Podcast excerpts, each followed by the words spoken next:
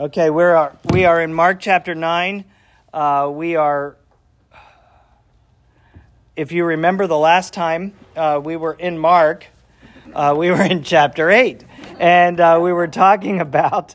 Um, we're really transitioning, right? Re- remember, I told you that Mark really breaks between eight and nine.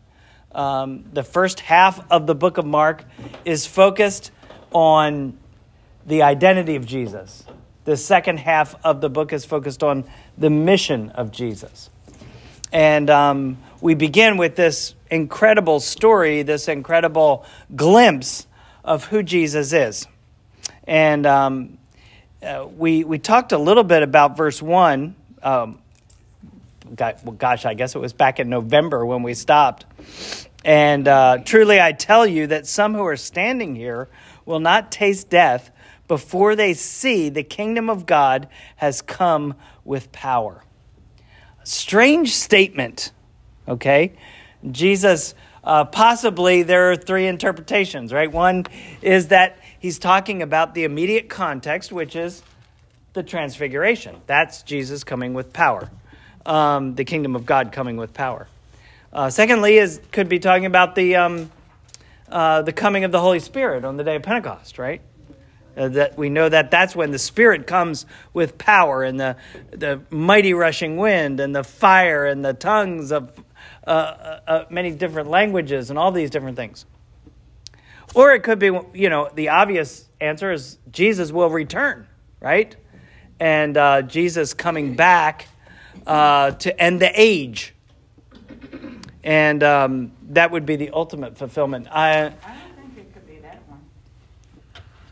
many of the, the apostles, many of the disciples were convinced that Jesus would return yeah, within their lifetime. and so, hmm? and he wouldn't say anything that wasn't going to really happen. Okay, so the question is, uh, what is what does this mean, right? Um, and I think you know we talked in the past about multiple fulfillment. It could mean it could mean all three. I mean, the, these kinds of statements sometimes have kind of a mushrooming effect, right? They kind of expand uh, out into time. Um, obviously, the ultimate coming of Jesus with power is when he returns uh, with the host of heaven uh, to bring justice and righteousness and end the age, right?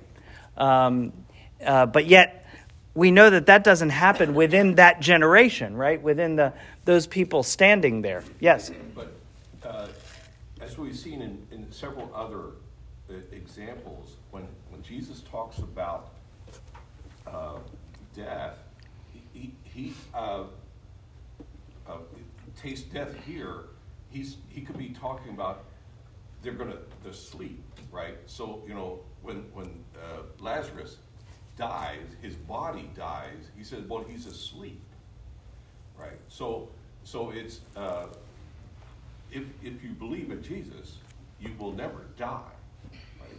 The, the important part will never die. It will live eternally. So the body may pass away, to be given a new body. So it, it could be all three. Yeah, you know, um, like I said, the way that the way that prophecy works, sometimes it has these kind of multiple um, fulfillments. But I think the best way to look at it is probably uh, the immediate context. This this glimpse that Jesus is going to allow three of his disciples to have of who he is. Uh, on this mountain. So let's talk about the transfiguration. It is a weird story. It is a strange little story, and no one really knows what to do with it. Um, and so, uh, but it's very important. Uh, Peter will talk about it later. I'm going to pass this beyond. Uh, Peter will talk about it later, and um, we'll talk about Peter's reference to the uh, to the transfiguration in Second Peter, and he gives us some insight into this very issue. So, someone read for us, starting at verse two. I want you to go ahead and read through verse 13. After six days, Jesus took Peter, James, and John with him and led them up a mountain, high mountain, where they were all alone. There he was transfigured before them. His clothes became dazzling white, whiter than anyone in the world could bleach them. And there appeared before them Elijah and Moses, who were talking with Jesus. Peter said to Jesus, Rabbi, it is good for us to be here. Let us put up three shelters one for you, one for Moses, and one for Elijah. He did not know what to say. They were so frightened. Then a cloud appeared and covered them, and a voice came from the cloud This is my son, whom I love. Listen to him. Suddenly, when they looked around, they no longer saw anyone with them except Jesus. As they were coming down the mountain, Jesus gave them orders not to tell anyone what they had seen until the Son of Man had risen from the dead. They kept the matter to themselves, discussing what rising from the dead meant. And they asked him, Why do the teachers of the law say that Elijah must come first? Jesus replied, To be sure, Elijah does come first and restores all things. Why then is it written that the Son of Man must suffer much and be rejected? But I tell you, Elijah has come, and they have done to him everything they wished, just as it is written about him. Thank you. All right, so let's talk about what happens here. Jesus goes up on a mountain. Right, so there's our mountain. Um, Jesus is at the top. Who's up there with him? Elijah and Moses. Oh, Peter, James, and John. Peter, James, and John are going to go up there with him. Uh, why Peter, James, and John? They seem to be the inner circle. The, Okay, how do we know that from the Gospel of Mark? Uh, He's the one that went with them to Jairus. Uh, he, uh, there's at least four different occasions when it's just Peter, James, and John. John. They had been with Jesus the longest. Okay. Yes, Peter, James, and John. Uh, It's interesting, Andrew is not included in this, but there are three Peter, James, and John that are uh, singled out. They are separated out from the group, and they are used as uh, they're, they're given access to extra revelation. They are allowed to see the raising of the dead, the raising of Jairus' daughter. Um, and that's the first time we see them separated out. Now, this is the second time. The third time will be when Jesus goes into the Garden of Gethsemane to pray. Those three will accompany Jesus even more closely than the other 12. And so um, the question I ask is uh, Would you like to get a glimpse of Jesus? Right? Would you like would you like to have been up here on the mountain and see Jesus transfigured? Yeah. Well, the ones who get that kind of access are the ones who step up to leadership. Okay? Um, so people who hang back, the ones that Jesus choose for, chooses for leadership are the ones who receive more revelation, who have greater access to, um, to who Jesus is. And you know this to be true. If you've ever taught a Bible study, if you've ever stepped up to lead, you know that God gives you more, doesn't He? Because it's all of a sudden more important to you, right? You spend more time digging into His Word. You spend more time uh, focusing your mind, your heart, and the Lord speaks to you because you've stepped up to do something for the kingdom. And so God gives to whom you know much is given more is is given even more is given right? Right? Because we step up um, and use that responsibility that god has given us. And so um, if you want to be intimate with jesus step up. Step up. Step up to lead. Step up to give. Step up to to do more for him. I think that's an important little side principle here that we see uh, in this passage Okay, so Jesus is up on top, and two uh, special uh, guests show up. Who are these guests? Moses and Elijah.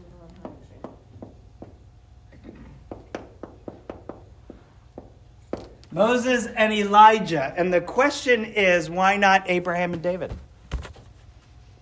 Why Moses and Elijah? Are they saying I'm Moses, I'm Elijah, or does Jesus know him because he knows everybody? Okay. Or you know, Great question. Obviously, um, the disciples figure it out. Is Moses up there with, you know, two tablets of stone? And Elijah's got, you know, the fringes of his garment burned from the fiery chariot? I mean, how do they know? We have pictures. I could tell with the big long white beard, right? that it was Moses. Um, the Bible says that Jesus is transfigured. First of all, this whole idea of Jesus being transfigured, his clothing became dazzling white, whiter than anyone in the world could bleach them. Um, so Jesus, it's like it's like the curtain is pulled back, right, of Jesus' humanity, and they see his divinity. Okay, which is incredible. Why do you think that was important? Why do you think God allows them to see Jesus' divinity? To the Jews, you didn't see God. The whole Old Testament is full of examples. Moses coming down from the mountain was shining white, but he never saw God. And if you saw God, you would die. It would be why do but why do you think that the Lord allows them to see the divinity?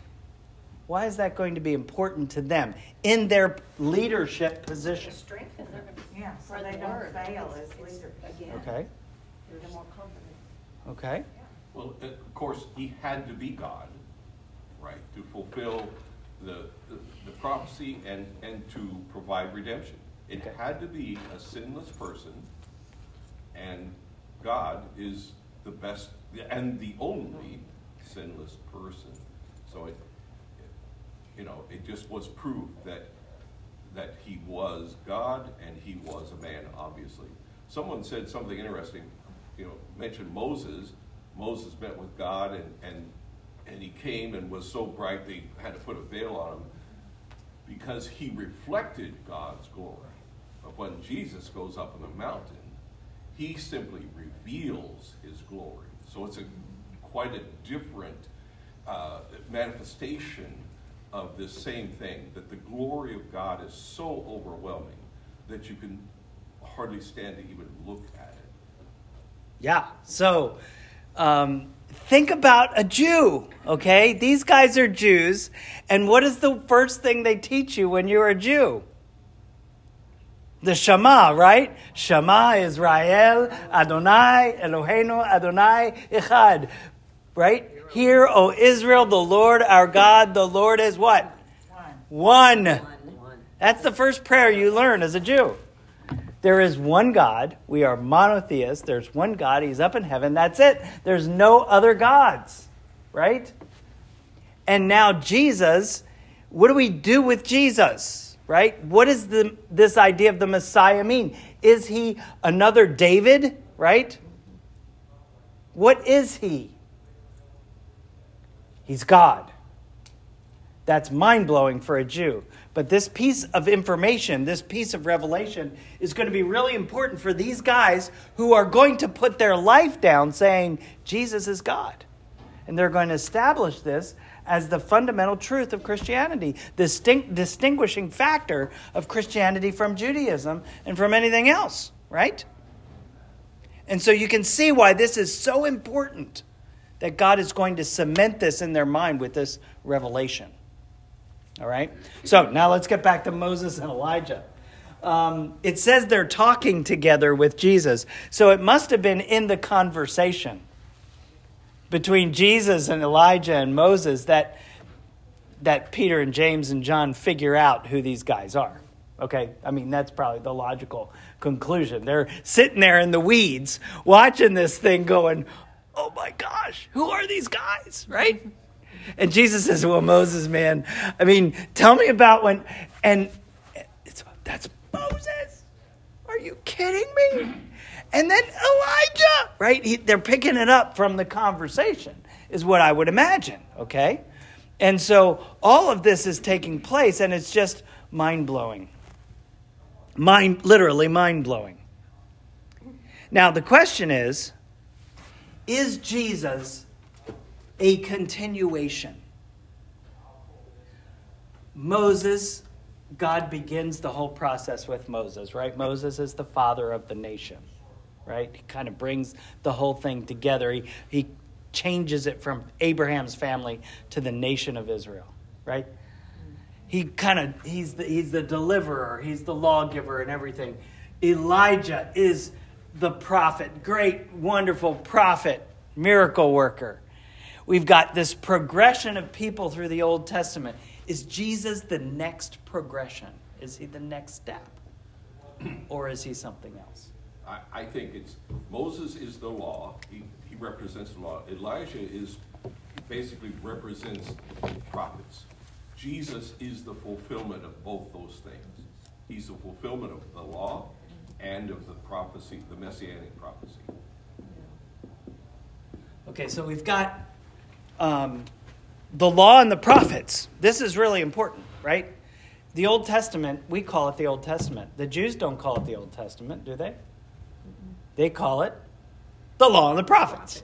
Okay, that's what they call it. Okay, their scriptures are called the law and the prophets, according to the law and the prophets, according to the law and the prophets. The law is the books written by Moses, and the prophets are everything that comes afterwards. And Elijah is kind of the quintessential prophet. He is the he is the, the prototype prophet. He's the guy who, in many ways, sets the precedent for the prophets. If you read through the book of Kings, you other prophets are mentioned early on, Nathan and other guys, but this guy, he gets lots of chapters devoted to him, and he kind of sets the pace for who the prophets will be. They will stand in opposition to the king. They will be uh, ones who speak the truth about God. They will be the ones who, who are persecuted. They will be the ones who have visions of God. All these different things. And so we begin to see this in Elijah, and Elijah, in many ways, sets that sets the tone for the time of the kings as who the prophets are and what their office is. All right? so this represents the Old Testament. Jesus is speaking to these guys who represent the prior revelation of God. All right? So, the next thing that happens is Peter. Oh, oh, Peter. Right? Peter's there and he says, um, um, uh, Rabbi, it's uh, good for us to be here, really. Let us put up three shelters one for you, and one for Moses, and one for Elijah, because he didn't know what to say, because they were so frightened. Okay? So why did you say anything at all? Peter, just keep your mouth shut, right? Uh, but Peter has to say something, and um, he doesn't know what to say. Why would he say something as weird as this? Maybe he thought they were going to be there for a while and that they needed protection. Okay. You know, okay. Learning and, you know, we got. We're here to hang out. Why not uh, three little shelters to hang out in? You know, um, he sees these as important people that they should be doing something to protect them, maybe. These shelters are like tents, right? The word is tabernacle, basically. That's interesting. Tabernacle, dwelling. Maybe he wants to dwell in the moment. Okay. Like they kind of knew their place. They're, these are the greats. They're the servants. What can we do for these guys? Let's build them a shelter. Let's build them a shelter. Let we we're here to do something. We got to do something. Um, Could he be thinking that they're equal? huh? Could he be thinking they're equal? Okay, that's a really good question. He says, "Let me build three shelters: one for you, one for Moses, one for Elijah." Um, he's thinking equal. God's going to correct that here in a minute, right? Now, let's just talk about this idea of shelters. Um, what is the function of a tabernacle? What's the function of the tabernacle? That I may dwell with my people. But what else is the function of the tabernacle? Worship. Worship. Worship. Okay, center for worship. But it's also a separation, it's a protection. It is to keep it is to allow a human to interact with God without being consumed, right? Because the tabernacle had an inner chamber, right? And that inner chamber, the Holy of Holies, was a veiled off, closed room where the presence of God dwelt, and no one was allowed into that room, right? it was for your own protection. Why? Because if you see God, you are toast. You're done. You're dead. You, you can't stand in the presence of God. And so you can imagine these three guys up there on the mountain. They're looking at Moses and Elijah, and Jesus has been transfigured before them, and they're saying, Something needs to happen here. We can't be here. Something needs to separate us from them. They need to go into three tents, or we need to go into three tents, but this can't go on, okay? Because of the awesomeness of this revelation this is this is Old Testament precedent, right? This is the way it works in the Old Testament. So you can understand why Peter would say such a thing. We look at it and we go, "Huh? Of all the things to say, why would you say this?" Well, it makes sense when we look at it in the context of um, of this idea of separation. You cannot come into the presence of God. And so that's what the we have. Of Hannah. I mean, Al, what is it? How do you pronounce it? Elkanah, when he goes into the holiest of holies. Uh huh. you know, and he's in there, and God speaks to him, When God's and he's going like, God speaks to Samuel. Yeah, when he's yeah, well, Yeah. one of those stories, Okay. So frightening. frightening. Yeah. But then, verse 7 Then a cloud appeared and covered them, and a voice came from the cloud. Who is speaking? God, the Father. And he says, What? This is my Son, whom I love. Listen to him. Very interesting statement. Because he's hanging out with the two guys that represent the Old Testament. And he says, Listen to him. Is there now any question about whether Jesus is superior? No. God makes it very clear. Jesus' superiority over the Old Testament. That doesn't negate the Old Testament. Jesus fulfills the Old Testament.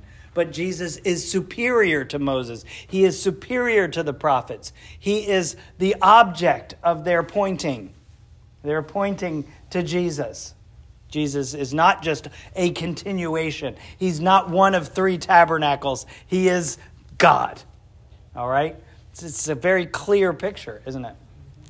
When you hear this statement from God, what does it remind you of? The baptism of Jesus. the baptism of Jesus. Now, isn't it interesting that God speaks?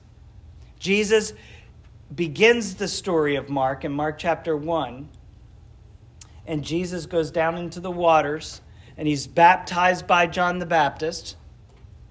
And God speaks from heaven and he says, This is my son, whom I love, in whom I am well pleased. Right? And then we come to the second half of the book, and it's like we start over at the same spot. Jesus goes up on a mountain now, and a cloud descends, and the voice of God comes out and says basically the same thing. Okay? Affirming. And so, and at the beginning, we talked about John the Baptist, and he is, he represents who? Elijah. Elijah. And now we have this big conversation about Elijah, and Elijah shows up. So we start the second half of the gospel in almost the same place we started the first half of the gospel. Isn't that interesting? Okay? So you can see this, this you know, this parallelism that goes on in the, um, in, in, the, in, in the writing of the gospel and in the story of what, what is happening with Jesus. So we have all of this happening. Um, there's something else that I want to talk about in relationship to the transfiguration. So I'm going to give you this paper. You got a handout.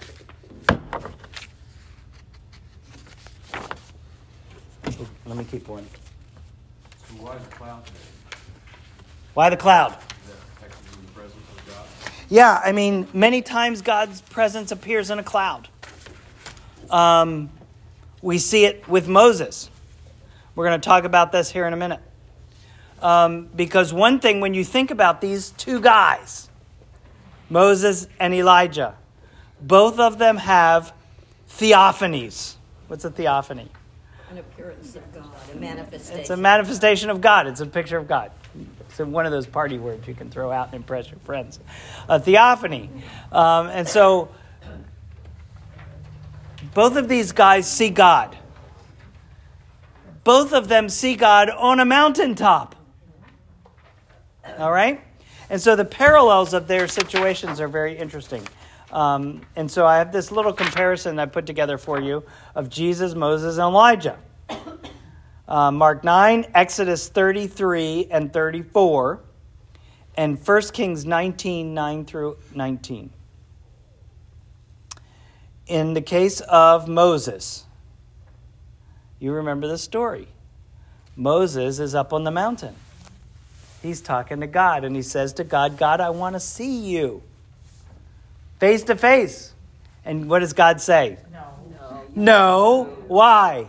because he'll die. Because you'll get toasted, right? And so you can't see me, but this is what I'll do. I'm going to put you where? In the cleft of the rock, and I'm going to pass by, and you're going to see my glory trail. Okay? And it's like like the flip of my robe as I pass by. And that's going to be enough to make your face glow for 30 days. All right? And that's all you're going to see. And I'm going to I, I'm going to say my name. Right? And uh, and so that's what God does. And so Moses has this revelation, this glimpse of God that is mind blowing and cha- life changing, right? He's up on a mountain when this happens. The next, the next guy is is is uh, is Elijah. You remember the story with Elijah. Elijah is at Mount Carmel. He has the duel with the prophets of Baal, which he wins handily. And then he, he finds out that Jezebel wants to kill him. And so he runs away and he goes all the way to the south. He's in the Negev, about to cross the desert, right? And he goes out into the desert alone. He sits under a tree and he says, I'm going to die. There's nobody left who's serving God. I'm all alone, right? And he goes into this big drama queen deal, right? And um, and so God sends an angel who makes him breakfast. Okay, talk about Cracker Barrel, and um, and that restores his strength. And then he walks for forty days, all the way to Mount Horeb, where Moses had been, where Moses had the same revelation, right? And he goes up into the mountain, Mount Horeb, and while he's there, he goes into a cave, and the Bible says that the presence of God shows up like a fire and a mighty wind and an earthquake, right? This is all the presence of God taking place outside the cave, but he is protected because he's inside the cave, right? And then the Bible says he wraps his face in his cloak and he goes out and the, and the Lord speaks to him in a still small voice. All right?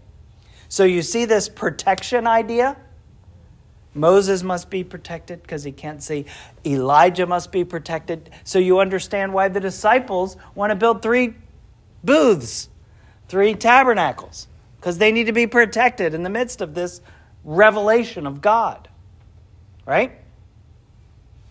So, by looking back at the Old Testament stories, it helps us to interpret correctly what's going on in the New Testament. Jesus will come down from the mountain and he'll talk about a faithless generation. Moses will talk to God about a stiff necked people. Um, Elijah talks about to God about people who have forsaken God's covenant. The interesting thing about these three theophanies, a little side detail, is that when Moses comes down the mountain after speaking with God, after having this revelation, he gets halfway down the mountain, and who's there? Joshua. Joshua is hanging around right on the outside edge of the whole thing. And Joshua will be what to Moses? His successor. When Jesus, or when Elijah has his revelation of God on the mountain, the Lord says basically two things to him. He says, number one, I want you to go and anoint Jehu to become king. Jehu will destroy the house of Ahab and the house of Jezebel and end the threat to his life and the plague upon Israel of this house of corrupt people. The second thing he says is go and find a guy by the name of Elisha who will be your successor. Now we have these three guys up on the mountain with Jesus. You see why they're there? They will be his successor. You see how the pattern follows? You see, that's what that's why these two guys are there. That's part of the reason. Because he wants us to see this pattern that's happening.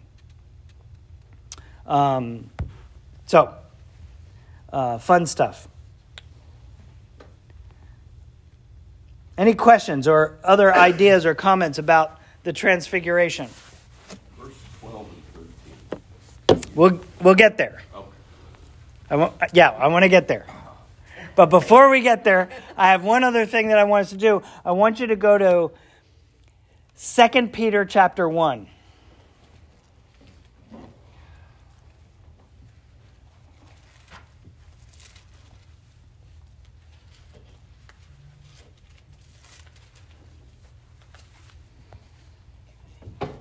So this section, 2 Peter chapter 1 verse 12, it's talking about scripture. One of the most important passages in the Bible about the authority of scripture. Peter, this is Peter, right? This is Peter. I was on the mountain with Jesus, Peter, okay? So I will always remind you of these things, even though you know them and are firmly established in the truth you now have. I think it is right to refresh your memory as long as I live in the tent of this body, because I know that I will soon put it aside, as our Lord Jesus Christ made clear to me.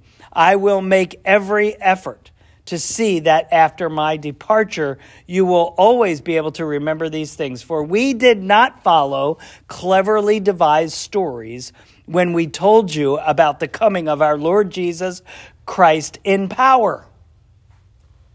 The coming of our Lord Jesus Christ in power.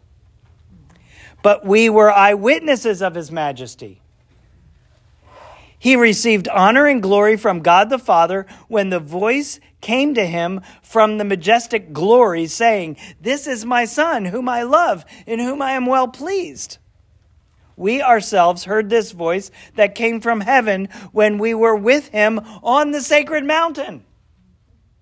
So here, Peter is telling us about the transfiguration, right? Eyewitness account of the transfiguration. What can we glean from this eyewitness account? Made an impact. Okay.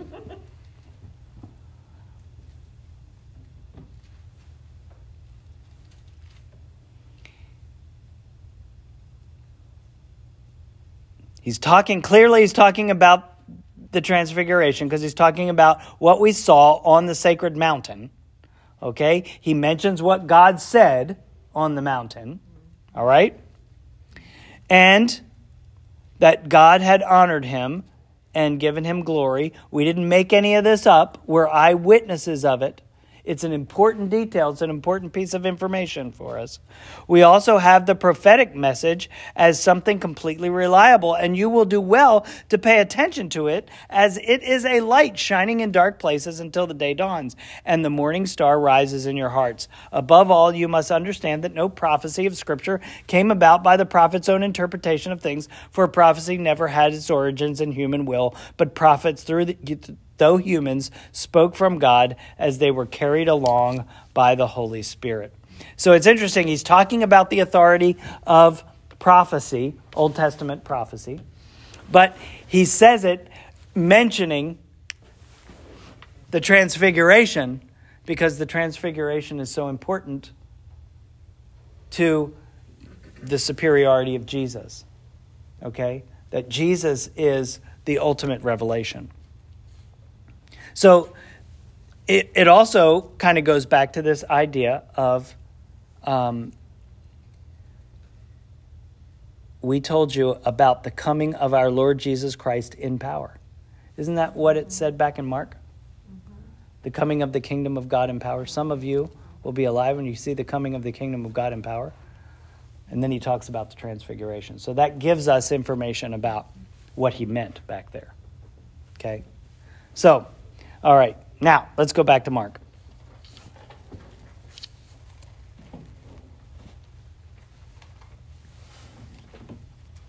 Elijah.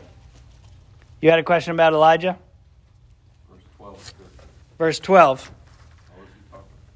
How is he talking? Okay. Verse 12. First of all, Jesus is going down the mountain and he says, I don't want you to say anything to anyone until after I've risen from the dead. And the disciples go, Okay. Uh, first of all, we don't even know what we just saw.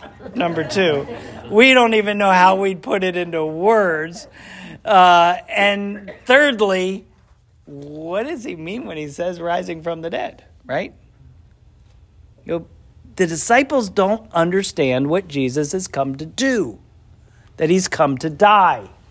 We get it because we have 2,000 years of established theology that makes sense to us. It did not make sense to them. The Messiah doesn't die. Not only the Messiah doesn't die, but if you just now believe he's the Son of God and divine, how can God die?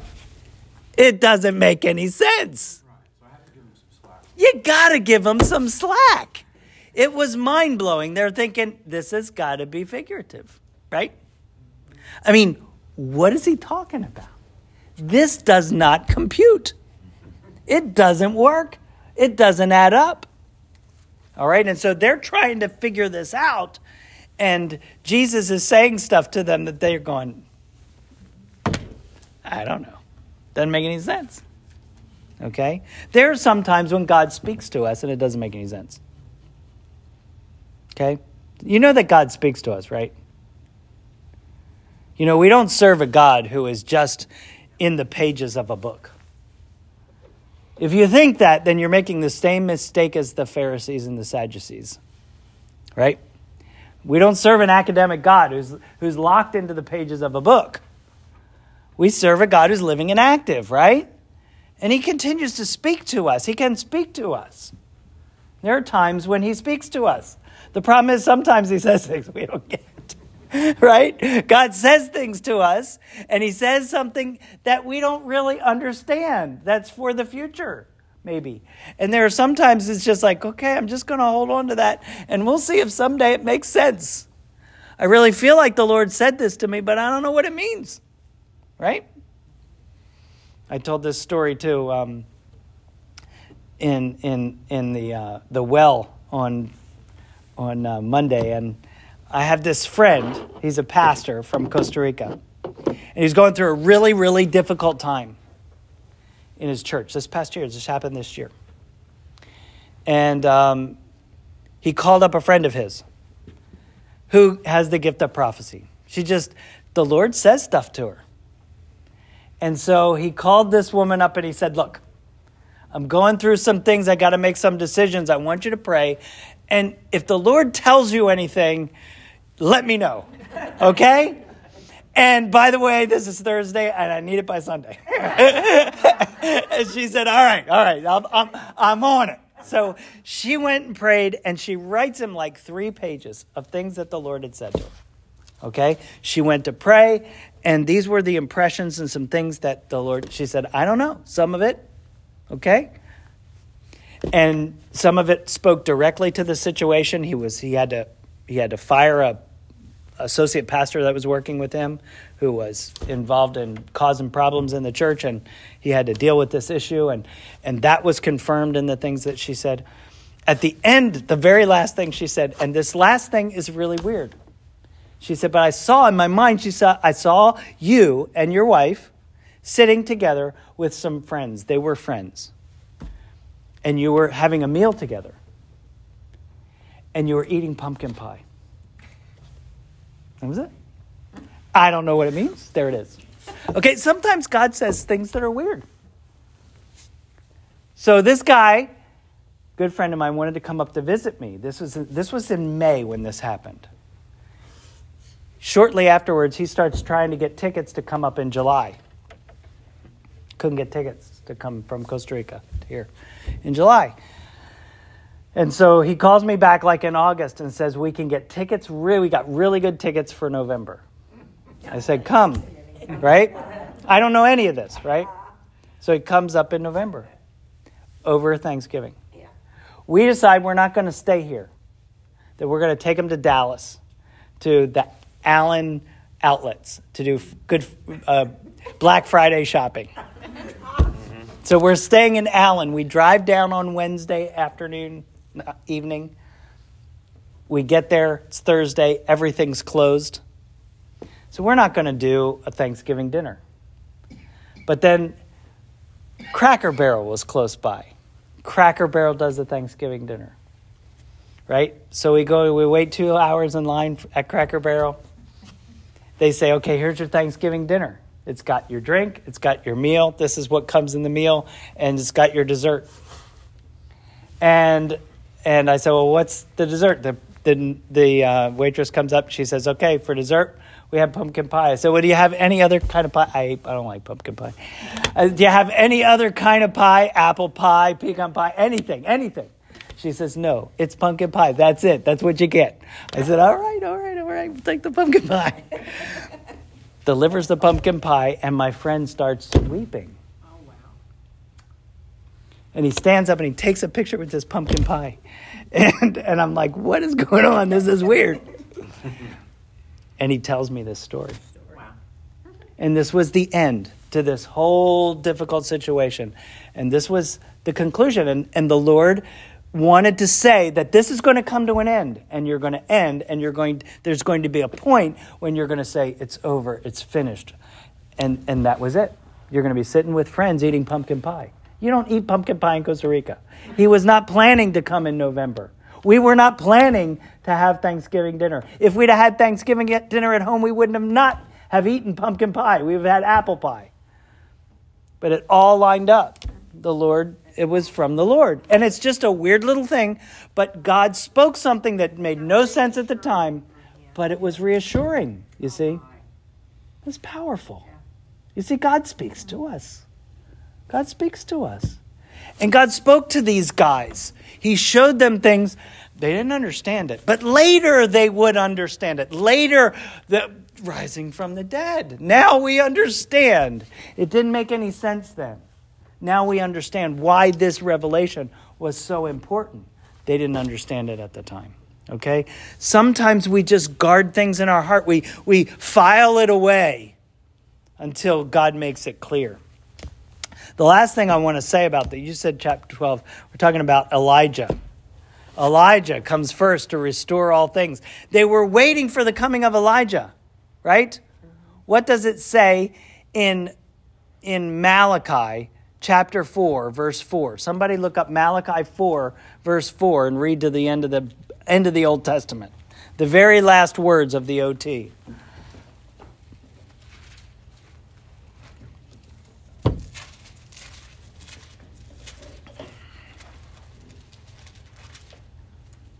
Starting where, if you did? 4 Four, okay.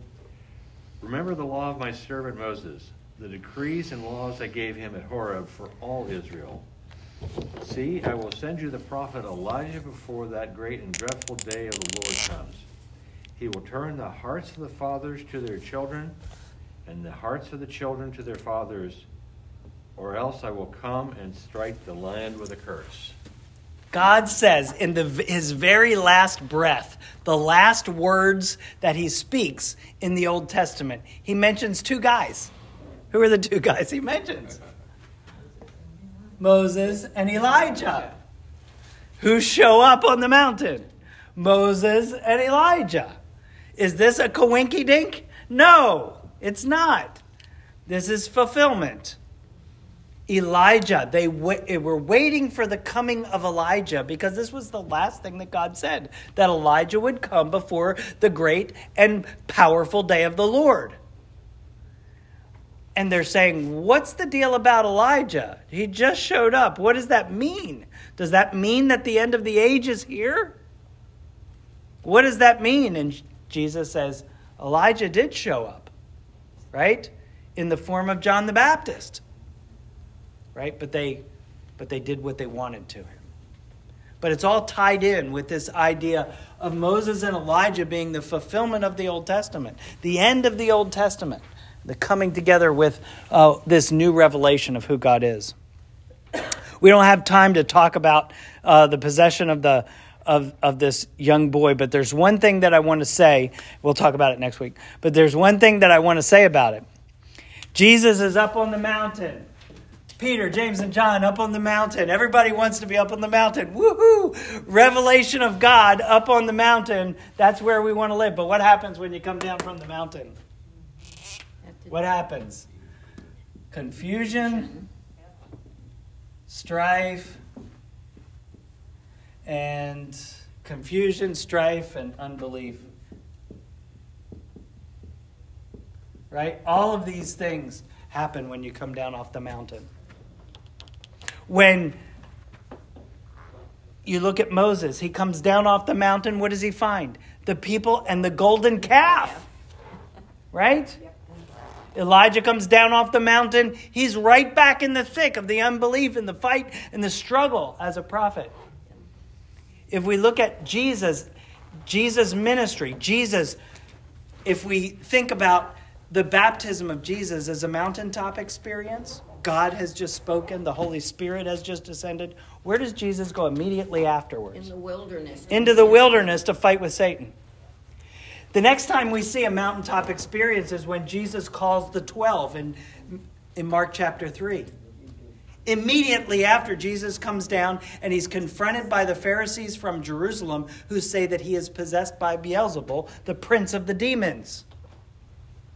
Now Jesus goes up on the mountain with Peter, James, and John. He's transfigured before them. He comes down and he's confronted with another situation of demon possession and strife and confusion. And the Pharisees are struggling and fighting with the, with the disciples, and the disciples are un, in, unable to cast out the demon.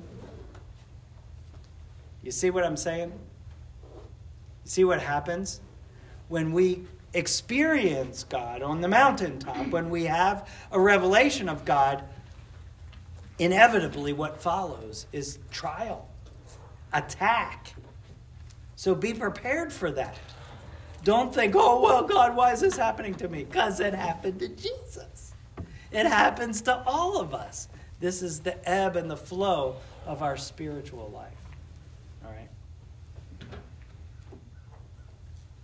We grow in the valley too. Yeah. Right? We struggle here, but God is with us here.